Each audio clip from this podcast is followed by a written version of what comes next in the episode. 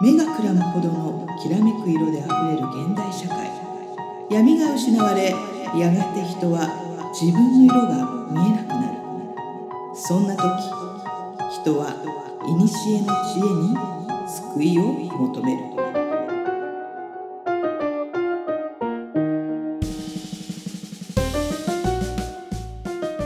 このポッドキャストは2万年生きてる魔女で占い師の真帆さんと自由人で何でも屋の上ちゃんが魔術、占い、オカルト、人生、哲学などの話題を中心にゆったり話すポッドキャストです。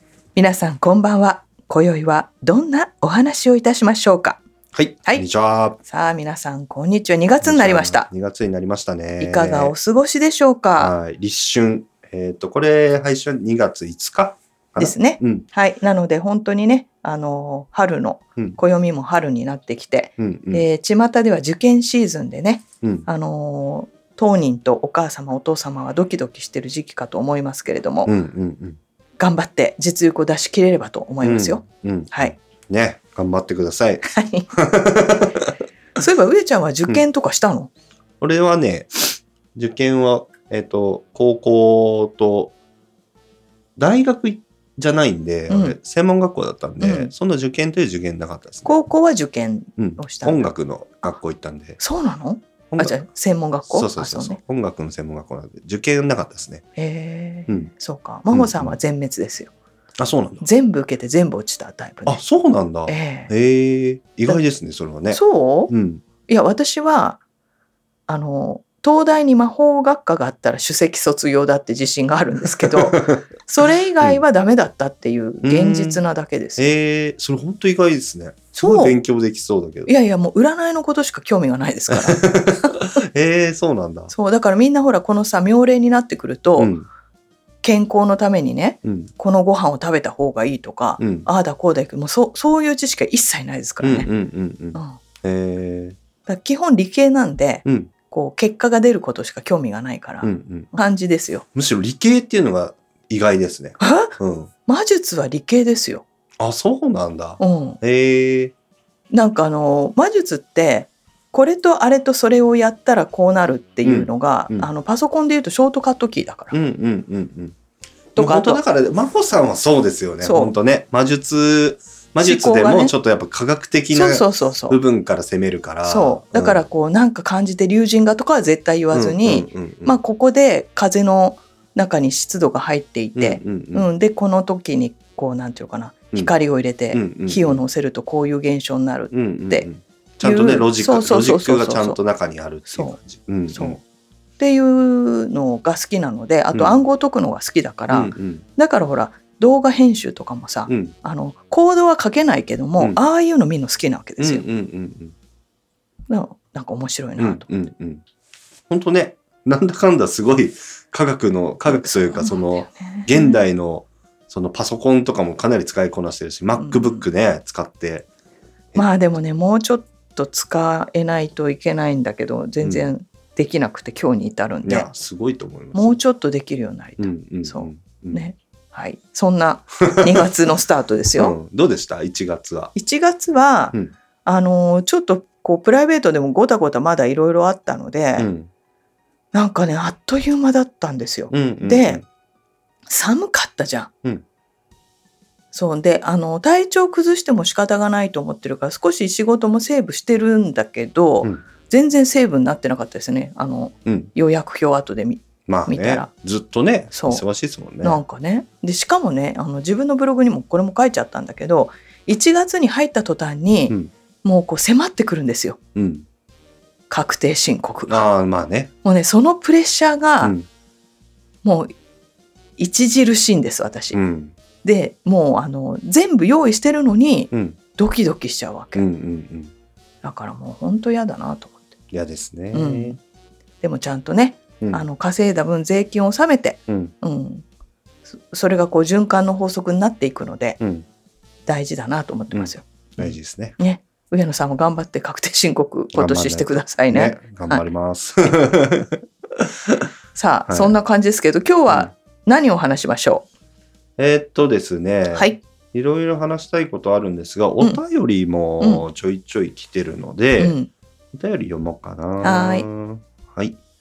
えーと、じゃあまずは、うんえーと、お便り、えー、ゆうなさんからはい。お便りいただいてます。はい。はい。まほさん、うえちゃん、こんばんは。ゆうなと申します。はい、こんばんは。まほさんに質問があり、お便りしました。はい。私は神社のお守りを集めるのが好きなのですが、うん。お守りの保管方法に悩んでいます。うん。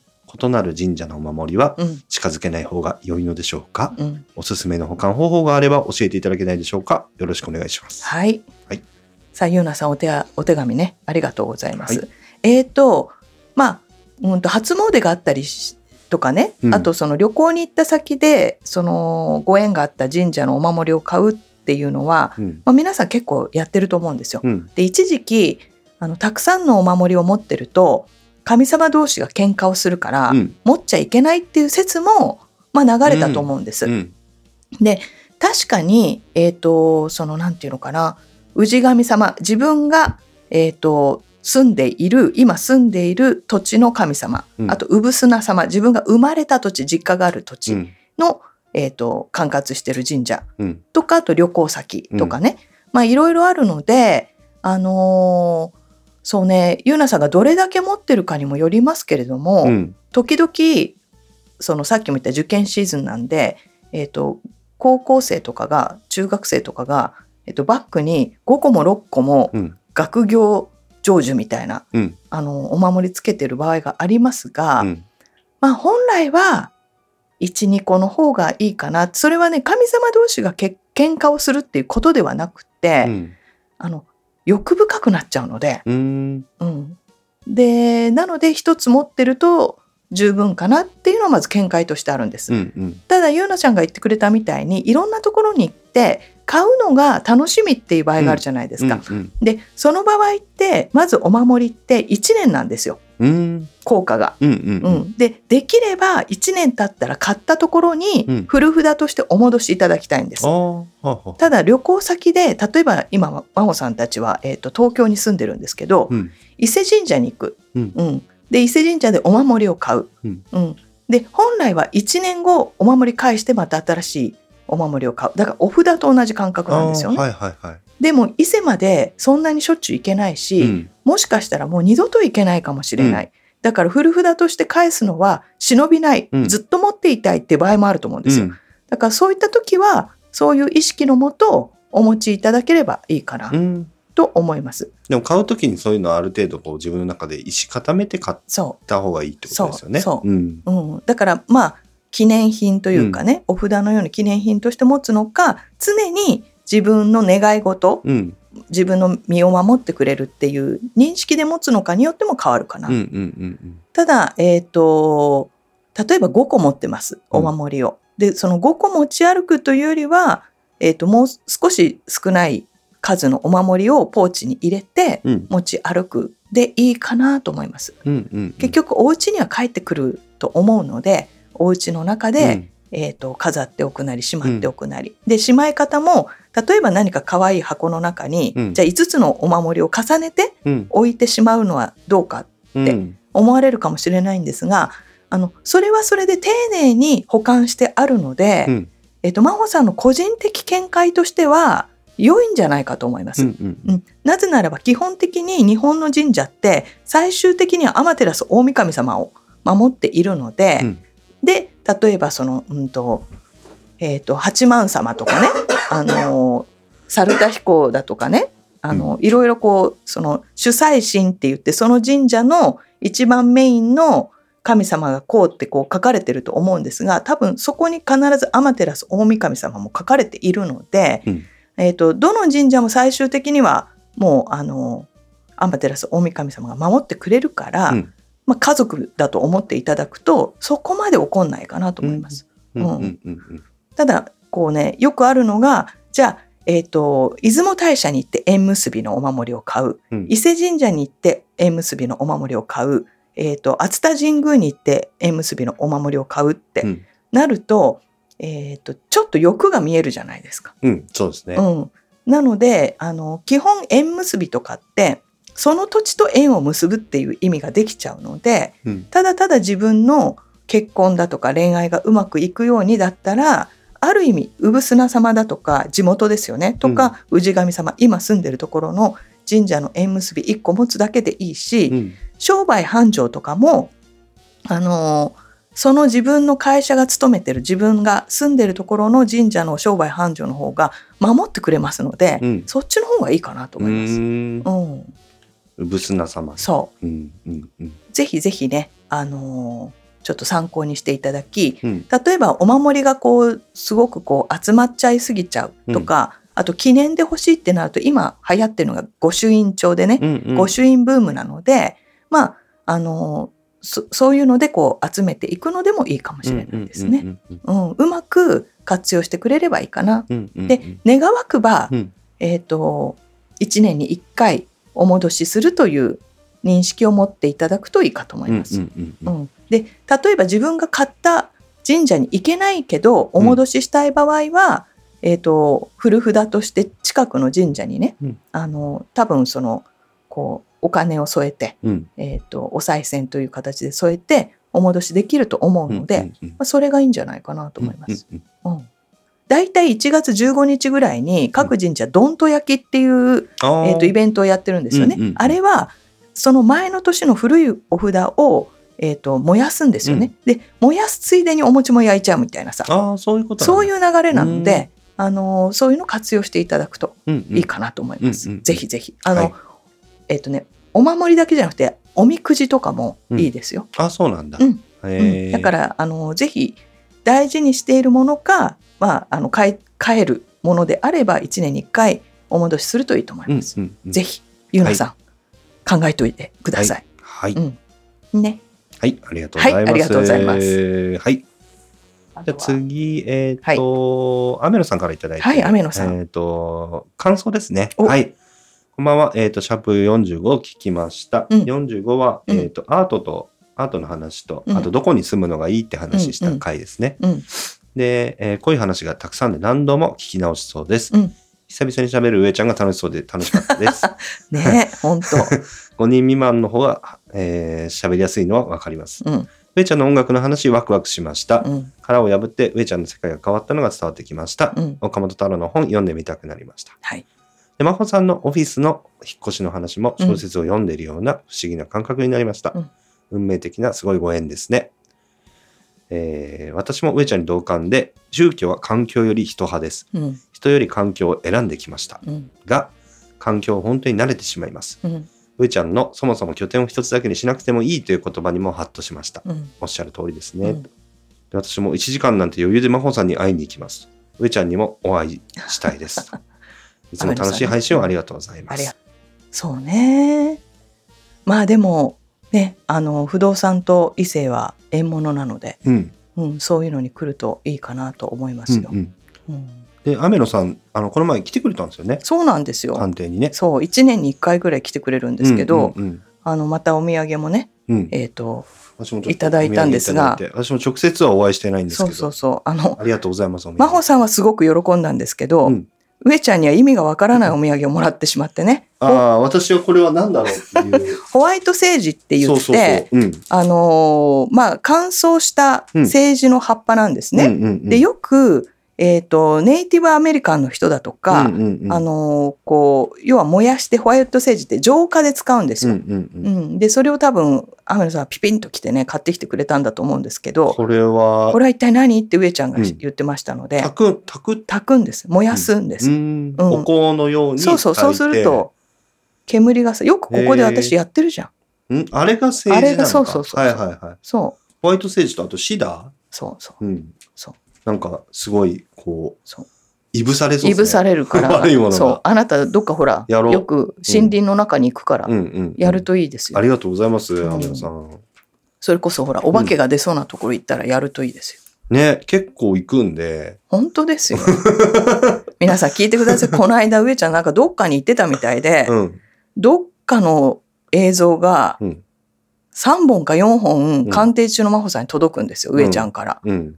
でな何をこんなに動画に送ってきてくれるのかなと思ったら、なんかどうやら廃墟に行ってたらしくって真帆さんなんか、真帆さんなんか見える？って、すごいテンションのメールが 鑑定中に山ほど来て、なんだよっていうのがあったんですけど、うん。あれは何なんですか、えっとですね、あの、えっと、私、あの、動画のスクールやってるんですけど、はい。あの、動画のスクールで、うん。えっと、使える、使ってほしいという依頼で、うん。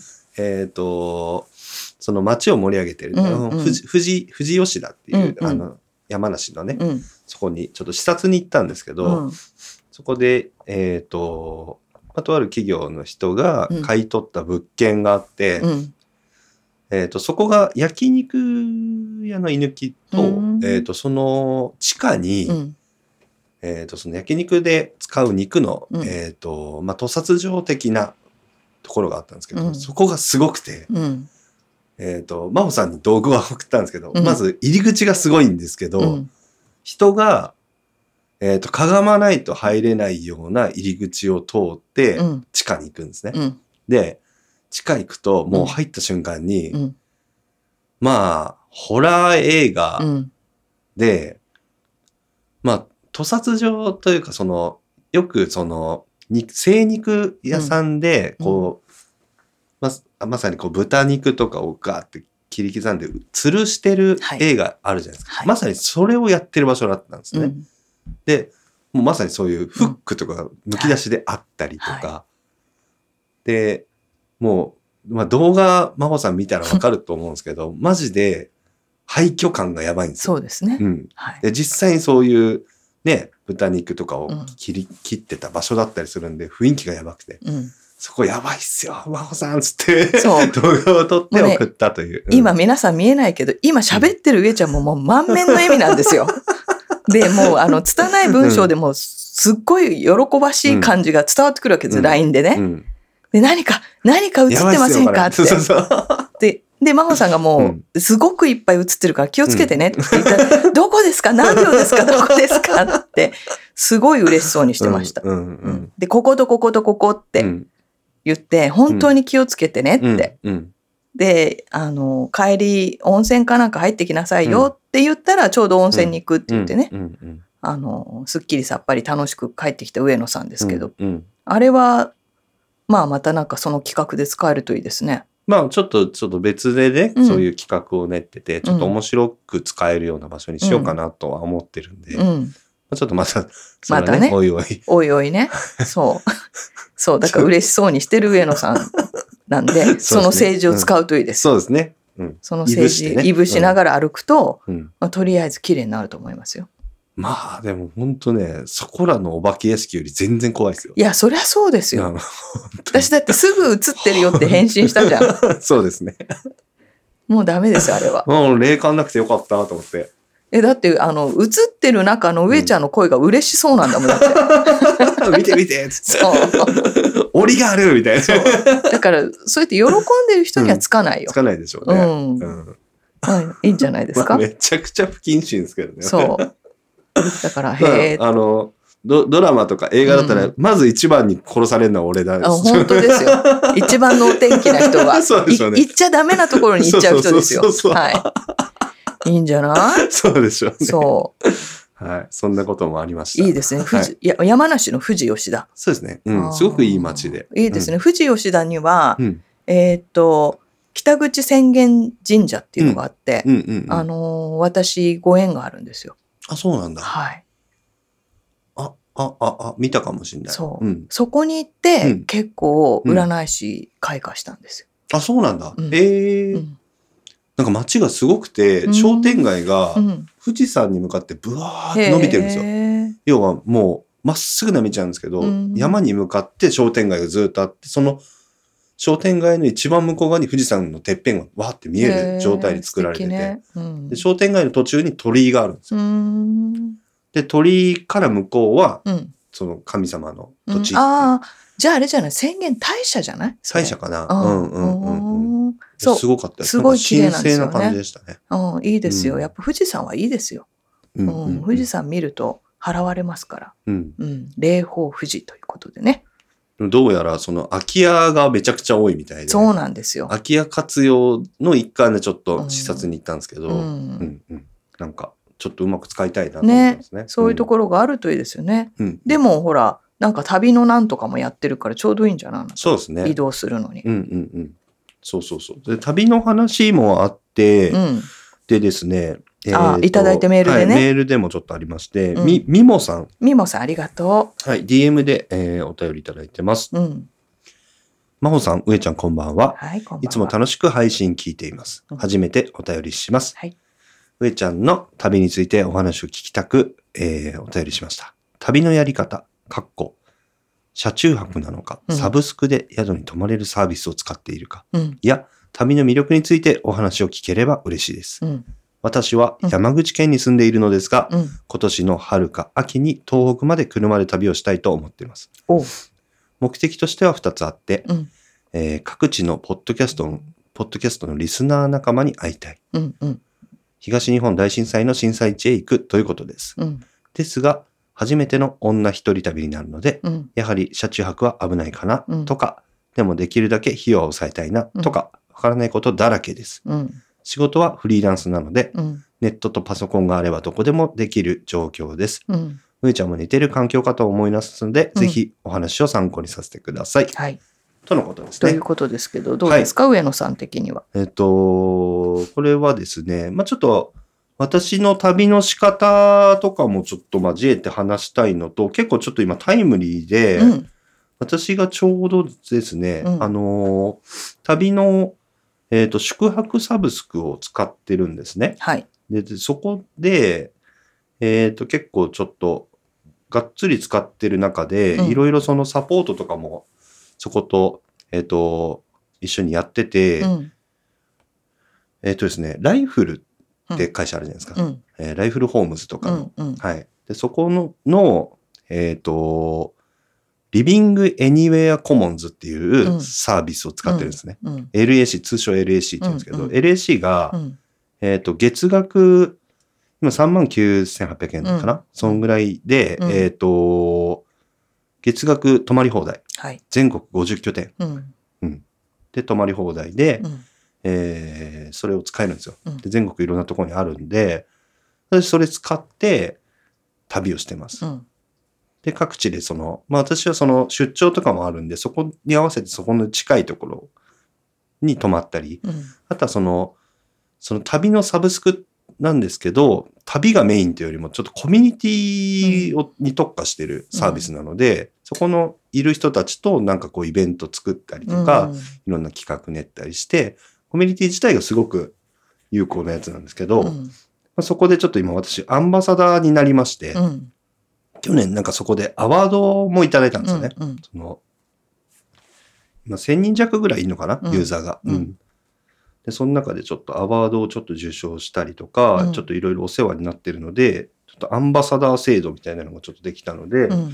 私がそこのアンバサダーで今、えっと、埼玉の横瀬っていう秩父うんの近くですね。うんそこの横瀬と、あと熱海と、うん。あと、福島の会津磐梯。のアンバサダーっていうのになってるんですよ。うん。で、えっと、まあ、全国、どこでもいいのかな、えっと、ちょっと割引できるんですよ。うん私経由でうん予約したりとかすると。うん。なので、よかったらちょっと私に連絡いただければうん、ちょっと割引とか、うん。えっと、またはその旅の、あの、アテンドとかもやろうと思えばできたり、うんタイミング合えばね、うんなんかちょっとアテンドしたりとかはできるかなと。で、コミュニティつちょっといろいろつないだりとかもできるので、うんその、現地に、えっ、と、その、泊まる宿泊拠点にコミュニティマネージャーっていうのがいるんで、うんそこの人とつないだりとかして、うん。で、旅先で知り合いがいるとか、話せる人がいるってすごい。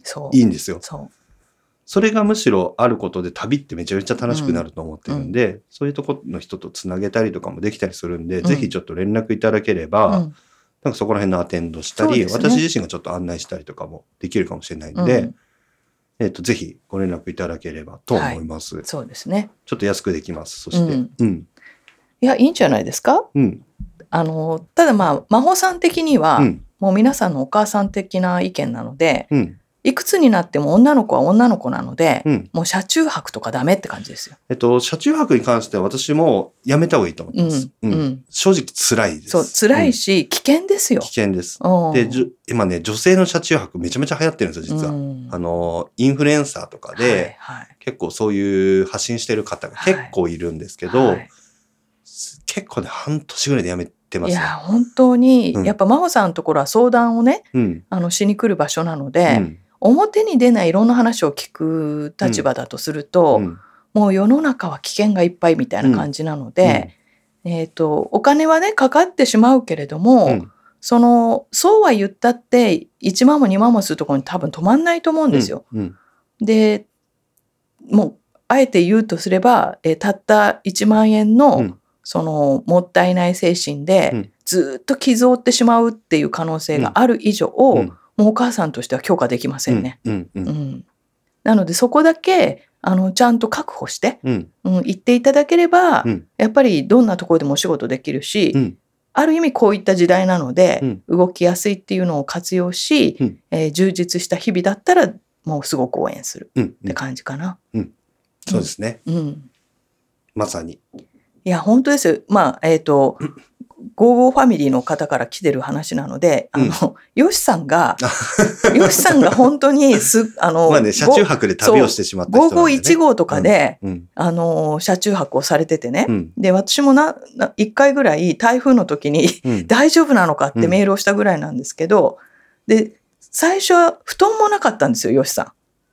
で。そうですね。ちょっと皆さん、ヨシさんをね、ちょっとね、これね、ちょっと我々の悪い癖で、説明をしてなかったんですけど、ゴーゴー英語会話っていうね、あの、ポッドキャストが。あって、はい。そこのヨシさんって方が、えっ、と、一時期車中泊しながら、仙台からね、そ沖縄、今沖縄に定住されてるんですけど、まあ、その、ま巡ってた時期が。リスナーさんに会い, 会いに行くのにっていう旅を始めた時に、うん。えー車1台で、うん。えーしかも軽、軽のワゴンうん。か何かで行ったんですよね。で、どうやって寝るの？うんって言ったら普通に、あの、運転席の、うん。えっ、と、シートを倒してって。うんうんもう理解できないですよ、うん真帆さんには。うんで、途中からニトリで布団を買ったら、すごく快適なんだって嬉しそうに言うんだけど、うんうんもうそれすらも理解できないんですが、うん。あの、やっぱりほら、こう、吉さんファンの人は、うんその話を聞くと、あの、すごいこう、できる感じまあね、私もやりたいってなっちゃいますよね。なっちゃうけども、あの、女子はストうん、ップです。まあ、ヨシさんはおじさんなんで、どちらかというと犯罪する側の人間なんで、違うか。そう。いいですよ。そうそうそう逃げてこれるから。うんそうそう。なんかあっても大丈夫なんですよ。そう。うんだって、ヨシさんだって何度も職質にあってますからね。そうそうそうそうはい。なので、ちょっとね、うんあの、身の安全だけ気をつけていただければ、いろんなとこ行くのはいいと思うし、でもうん逆を言ったら、上ちゃんみたいなシステムとか、うん。普通に、あの、チェーンうのん。ビジネスホテルでも、会員になると、うんと安く泊まれるので、あの本当にそっちを使った方がそうですね。いいと思います。うん。あとね、まあ仕事とかもされると思うんで、うんやっぱね、拠点っていうのは絶対必要なんですよ。うん Wi-Fi とか電源とか、もうそういう問題もあったりして、今車中泊グッズが流行ってて、私もバッテリーとか持ってるんですけど、うんうんまあ正直、あの、やっぱ心もたないんですよねそうで。すね。そこのストレスとか考えるんだったら、やっぱその拠点を移動してうんいく旅の仕方の方がいいかなと。そうですねで、。宿泊サービス、サブスクっていくつかあるんですよ。私が今使ってるうんうん LAC っていうものとか、うん。アドレスっていうものとか、あとハフっていうものとか、あとちょっとまあ他にもあるんですけど、そういういろいろあるんで、うんそういうのちょっと比べてう、んどれが自分に合ってるかなと。うんちょっといろいろ検討してみるといいです。ぜひぜひ宿泊サブサブスクはもうね、1ヶ月限定で使うとか、そういう使い方もできるし、うんあの、ピンポイントでこの日使うみたいな使い方もできたりするんで、いろいろちょっと検討するとそいういと思いますす。でね。まずちょっとまたね、なんか細かいことは、あの、個別に相談全然乗るので、ごはい連絡いただければと思いねま。す。ぜひ、身の安全最優先でいきましょう。そうですね。はい。はい。うんこんな感じかな。ねえ。うんうんうんうん。まあでもおかげさまでね、うんあのー、魔女亀しか聞いてなくてファンになってくれてる方がちょっとポロポロ出てきて。いや、ちょっとね、油断してました。私そうなんですよ。あの、まあさっきもね、ちゃんとご説明、うん。あの、ヨシさんのね、ゴーゴーウェブ会話のヨシさんの話しましたけども、うん。え実はあの、その魔女亀を聞いてきたっていう鑑定に来たって人がうん。本当に増えて、うん。あの、私たちは甘んじてたわけですよ。そあの、トッキーマッシュさんとか、うんゴーゴーエブ会話さんが宣伝してくれるから、そうそう、大手ポッドキャストと 知り合いだから。ねそう。それで聞いてくれてる人がほとんどだろうって。まあでも気がつけばおかげさまでもう1年、うん。えっ、と、ポッドキャストをやってるので、うん。あの、ポロポロ、その、魔女カメを検索してうん。聞いてくれた人っていうのがちょっと見えるようになってきたときに、ねちょっと反省だって、ちょっとね、さっき上ちゃんと話してて、うん。まあちゃんと説明をしていかないといけないねっていうことになってる。そうですね。ねいやー、びっくりですね。まあまあ継続は力なりですよ。うん。うんまあね、ポッドキャストランキングっていうのがあって、はい。ちょこちょこちょっと、ちらちら見てるんですけど、はい。魔女とカメレオン、結構そのスピリチュアルカテゴリーでは結構10位以内に入ってるんですよ、ありがたい今ね。日本でなのかな、うん。うんまあカテカテゴリーの数が少ないんだと思うけどね。まあちょっと多分競争率が低い分野だとは思うんで、ううんん。その中で、あの、まあ、スピリチュアルの話でもないんですけどね。まあねカメレオンはね、うんそこで結構ね、ランキング結構良かったりするので、ちょっと聞いていただいてる方もちょちょいちょい増えたりはい。してるかなと思うんで、はい。ありがたいことにね、うん本当にありがとうございます。ね。うん。まあこんな感じですけど、今年もね、あの、引き続きうん。体力の続く限り、うん。上ちゃんの編集が大変じゃない限り続けていきますので、うんうんうん、よろしいんじゃないですかね。そうですね。うんもう、そして1年経ちましたからそうね。なんですよ。で、ちょっと皆さんにちょっとお伝えしたいのが、はいえっ、と、えっ、と、前回8月6日かな、うん ?6 日にイベントをやったんですが、はいえっ、と、YouTube ライブ配信をしました。YouTube ライブ配信をしました。はい。で、えっ、と、今回、えっ、と、まあ、1年、一年記念して、ちょっともう一回ライブ配信やろうかなと思っています。はい。で、えっ、と、2月、えっ、と、23日かな、うん。はい。2月23日に、はいえっ、と、また YouTube ライブ配信をちょっとしますので、はい。えっ、と、時間が、まあ、午後7時から9時かな。そうですね。うん。ちょっと、まだね、全然決めてないんです、ふわ。っとしてるのではい、ねふ。わっとしてます。はい中身も決めてません。はい。なので、はいあの、もちろんアーカイブ残すんですけど、うん。タイムリーに見てくださる方がいたら、うん。あの、コメント読むぐらいは多分上ちゃんがしてくれると思うので、うん。うん。うんもしよかったら、うん。あの、リアルにはい。見てくれるとちょっと嬉しいな。そうですね。うん、よかったら2月23日木曜日ですね。はい。天皇誕生日、祭日になります。はい。はい。夜、えっ、と、真帆さんの YouTube チャンネルでまはいたライブ配信すると思うんで、えーよかったら、えっ、と、スケジュールに入れてください。よよろしくお願いします。ろしくお願いします。はい。内容はまだ未定です。そうですね。これからに詰めます。はい。そんな期待しないでください。ね。はい。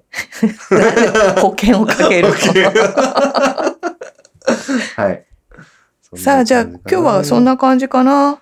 あとね、うんちょっとね、うん面白いなって思ったのが、何？最近結構話題になってる AI をね、はい使って、うん。あのーいろんなその質問を AI でできるチャット GPT っていうのがはいはい。結構界隈、界隈というか、シリよりもすごいの？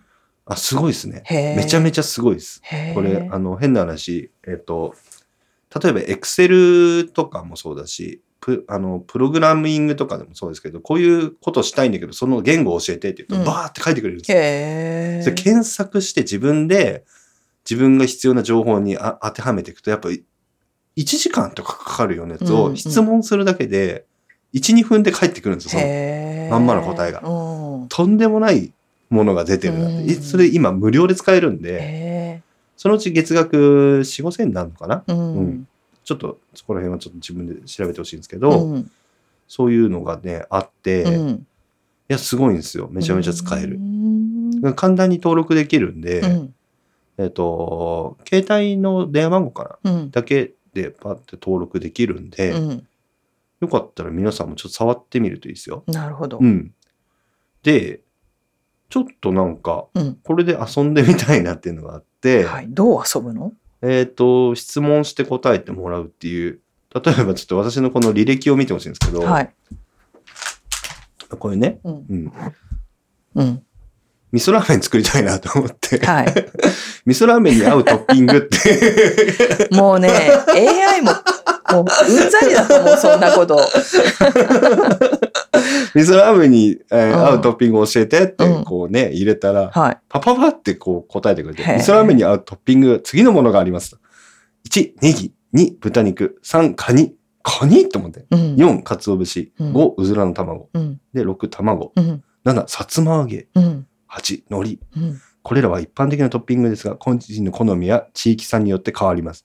また、他にも野菜、豆腐、椎茸などもトッピングして使われます。へえこういう。ことがもう一緒に書いてくるんですうよ。んちょっとね、え、カニ？とかそういうのはちょっとあるんですけうど、ん。うん。まあ、カニ味噌だからね。すごいですよね。ね。なんかこういうのがあって、へなんかね、そしてえ。、うん。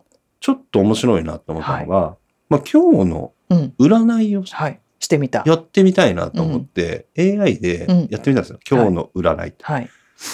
今日の占い何？と入力しました。で、うん返ってきた答えが、うん。申し訳ありませんが、はい私は占いをすることはできません。はい。私は人工知能モデルであり、あなたに対して過去や未来のことを予測することはできません。はい。あなたが望むような結果を生み出すことはできませんので、うん。そのような結果に基づいて決定をすることはお勧めしません。なるほどね。結構ね、絶対できないよっていう感じで、ね、めちゃめちゃお断りされるんですよね。まあでもほら、そそれを入れてる人がいるんだろうから、人工知能とは言え、いや基本が。いや、そこはね、多分考えてますよ。へえ、偉いなうんディープラーニングだと思うんですけあど、ーちょっとね、詳しいことわかんないけど、まあ多分占いっていう言葉の定義が、うん。もうな何かでこう構築されてるんでしょえっとね、多分ね、これね、ネットをクロールしてんじゃないかな。う。なるほどあの、ね。多分本当に自分で考えてるんですよ。常に新新しい情報を入れ、あの、取り入れて、うん。超進化していくから、うんで、あの、シンギュラリティうんってうん2040年に来るはい。って話あったじゃないですか。はい要は AI がはい。人間の知能を追い越すはい。タイミング。はい。これもう SF 界隈の人は大好きな話題なんですけど、そうするとどうなるのかみたいなね。うんこれは、えっ、と、ハイパーメディアクリエイターのはい落合陽一さんいうんですか、はいはいあの人も言ってたんですけど、はい。2025年には来るよ。まあ来るでしょでめちゃめちゃ加速してるんですよう。。そう。早いから40。年だったのが25年に来るよって。で、今のこの感じで言うと、うん。もう変な話、その、ある意味人間の、人間の知識量とか検索能力とかを、まあもう超えてるんですよね、うんすでに。うん。もう、もう、いろいろ仕事なくなるぞっうん。ていうレベル来てますねそう。。そうう。ん。プログラマーとかも多分これもう叶わないと思うんですよ。うん。どうしようっていう。ただ、占いに関してはできませんっていう明確に答えてるから、うん占い師はなくならないはずなんですよ。いや、えーっとね、だから結局最終的に残るのは占い師の人間性だと思うよ。はいはいはいはい。はい、はいうん人間的な部分ですよね。そう、んそう。うん。あの、結局求めてるものが、うん。えーっと、ふわっと、要は相談者の人もふわっとしてるさ、うん。その、なんていうのかな、A たす B が C になるっていうことじゃなくて、うん。A たす B は、あの、そそうね、カタカナの無になるとかさ、うん。なんかこう全然違うことって世の中にはあるじゃないですか、今のところ。うん。私たちの価値観としては。うん。それを求めてきてるので、えっ、と、占い師っていうような仕事はなくならないかもしれないけど、うん。そういうこう求めてるそのこう、言語化できないもの、うんえっ、と、確定的でないもので納得、えー相談者の方が納得できる説明ができない人たちはなくなるでしょうね。そうでしょうね。うんうん。うん。どこまででも納得感だとは思う。そうです、そうです、そうです。ううんん。そう。えーだから確かにその通り一遍の、えっ、とね、知識だけで、うん。えっ、と、ずっと鑑定をしているうん。人は、もうこういう AI に負けちゃうと思うんですよ。うん。だって、じ事実をうん。あのちゃんと提示できるから、うん。うん。うんあとはその人間的な経験値ですよね。うんうんうんあそういう時ってこういう気持ちになるよねとか、うんああいう時って辛いけど一歩踏み出さなきゃいけないんだよねっていうのは、やっうん。ぱ経験者じゃないと言ってあげれなかったり、うん同じ言葉を言ってても経験者だと伝わるこうなんだろう波動じゃないけどエネルギーってあるんじゃないですか。うん。うんそれはやっぱりふるいにかかってくると思います。そうですね。うんうん。まあだから、どうううまく使ったら絶対いいんで。いやもうこれは使った方がいいですよ。うん、使った方がいいし、あの、つ使わざるを得ないくなってくると思うんですよ。。そうん。これ今、未だに、この AI は、AI で仕事なくなるよみたいなうん危機感持ってる人いると思うんですけど、う多分もっと良くなると思そううで、あの無駄がなくなるね、無駄がなくなるだけだと思うんですよ。うんで仕事なくなる人は確かにいるかもしれないけど、別の仕事が生まれるはずなんで、うんでむしろ最終的にし働かなくていい世の中になるはずなんですよ。うんうん。と私は思ってるんですけど、うんうん。まあ、そうなってくればもっとね、その文化的な活動とかに時間費やしたりうん。要は生産性じゃなくなるはずなんですよ。そうですね。価値が。うん。うん、生産性じゃない価値が生まれるはずで多分もっと別のことで人生充実させようよみたいなそう。だからね世の中になるんじゃないかな。あれですよ。生産しなきゃいけないではなく、うん。生産が喜びとか楽しみになるのが来るんだと。そうそうそうそうそう。それそれ、うん、そ絶対そっちの方が面白いじゃないですか。う。う。ん。うん。そう。だから、えっ、とね、リアルにね、ちょっとのこ長くなっちゃうけど、うん。リアルに真帆さんのところに来る相談も、もちろんタロット占いなので、うん。鑑定という形で、うん。えっ、と、タロットを引くんですけども、うん。実際に離婚するまでにうん。何をしなきゃいけないっうんていうのを、やっぱりこう、リアルな事実として、例えばじゃあ養育費をちゃんと保証してもらうために、うん。こういう手続きを取った方がいいとか、うん。あの、もしそれで、こう、別れる方が不満になった時うん。に、親権を取られちゃうかもしれないとか、でも実は18歳になると子供の親権ってもうほら、成人なので、うん。なくなるからっていうのを知らなくて悩んでるんですよ。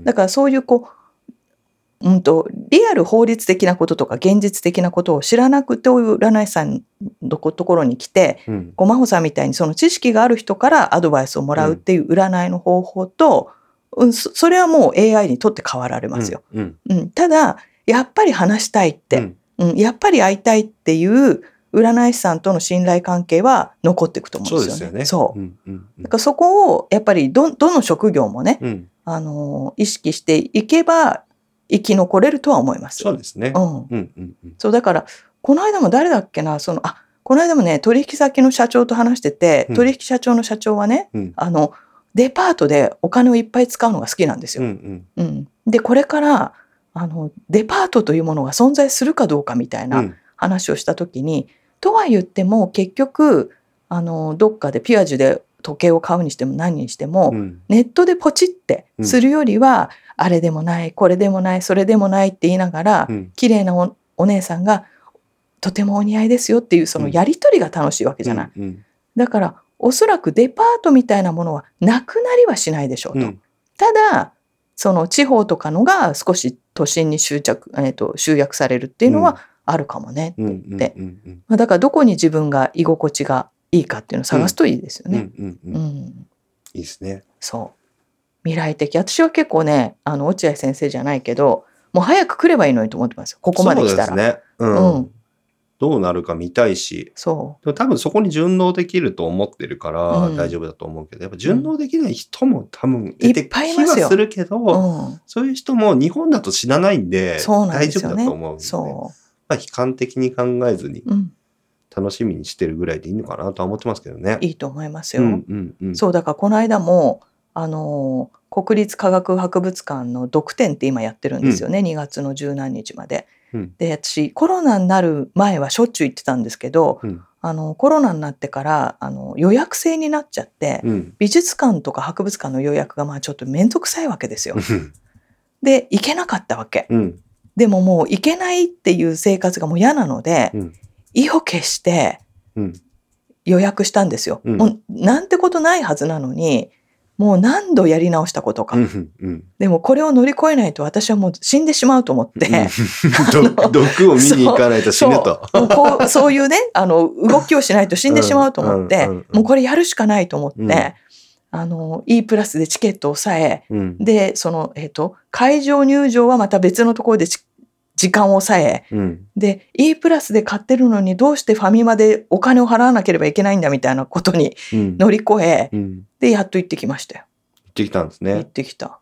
毒、毒店今ちょっと見てるんですけど、毒良かったよ。面白そうだな。すっごくよくって、こんなに世の中毒が溢れてるのに、うんこんなに世の中なんで毒が溢れてるんだろうってこう一緒にいたアロマセラピストの友人に言ったら、まあそうやって地球はあの数を制限してるんだろうと。要は人間が増えすぎないとかね。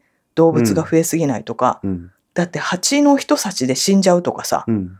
やっぱりいるわけですよ。毒点っていうのはその虫の毒とか蜂とかね。よ世の中のとかそう毒。フグとかそう。あとキノコとか鳥カブトとか、うんうんうん。あと鉱物の毒とか、うんうん。プラスチックの毒とか、うん。化学繊維を燃やした時の毒とあか、そっちもねだから全部の毒なんでですよ。うんでこんな毒まみれでねうん。うん生きてて意味があるんだろうかってあの生物として、うん。うん。まあでもそれに順応していくものもいるしみたいなさ、うん。まあそういうこう何かが行われているんだろうっていうところでうん。まとまったんですけどね、うーん。そなんでこの話わからない。なんで毒毒性の話になったんだっけ？うあのチケットあ AI を使いこなせないといけないっていう話ですね。そうかそうか。そっから毒の話になってしまそう。う。うん。ね？っていう感じで、うん。まあ新しい時代を一緒に迎えようっていう話です。よ そうですね。はい。はい。そう。ね？一緒まあね。共にですよ。だからうん。上ちゃんのそのサブスクのね、うん。お泊まりするのを聞きたい人は、うん。えっと魔女カメの DM でももちろん構わないので、えー連絡いただければいいし、うん。まあ占いの勉強しながら、えっと古代から来ているその魔術儀式をね、うん。学びたい人はもう鑑定に来てくださればいいですし、うですね。うまくこの知識をシェアしながらね、うん。えー共に生きていきましょうという回でいいんじゃないでしょうか。そうですね。はい、そんなとこですかね。よろしいですか？はい。はい、も うなんか喋りきった感がしますので、まあねいろいろちょっと話しましたけど。はい、ね、はい。また皆さんね、来週もお耳を貸していただければいいなと思ってます。はい。ということで、今夜はこの辺で、い。おやすみな。さい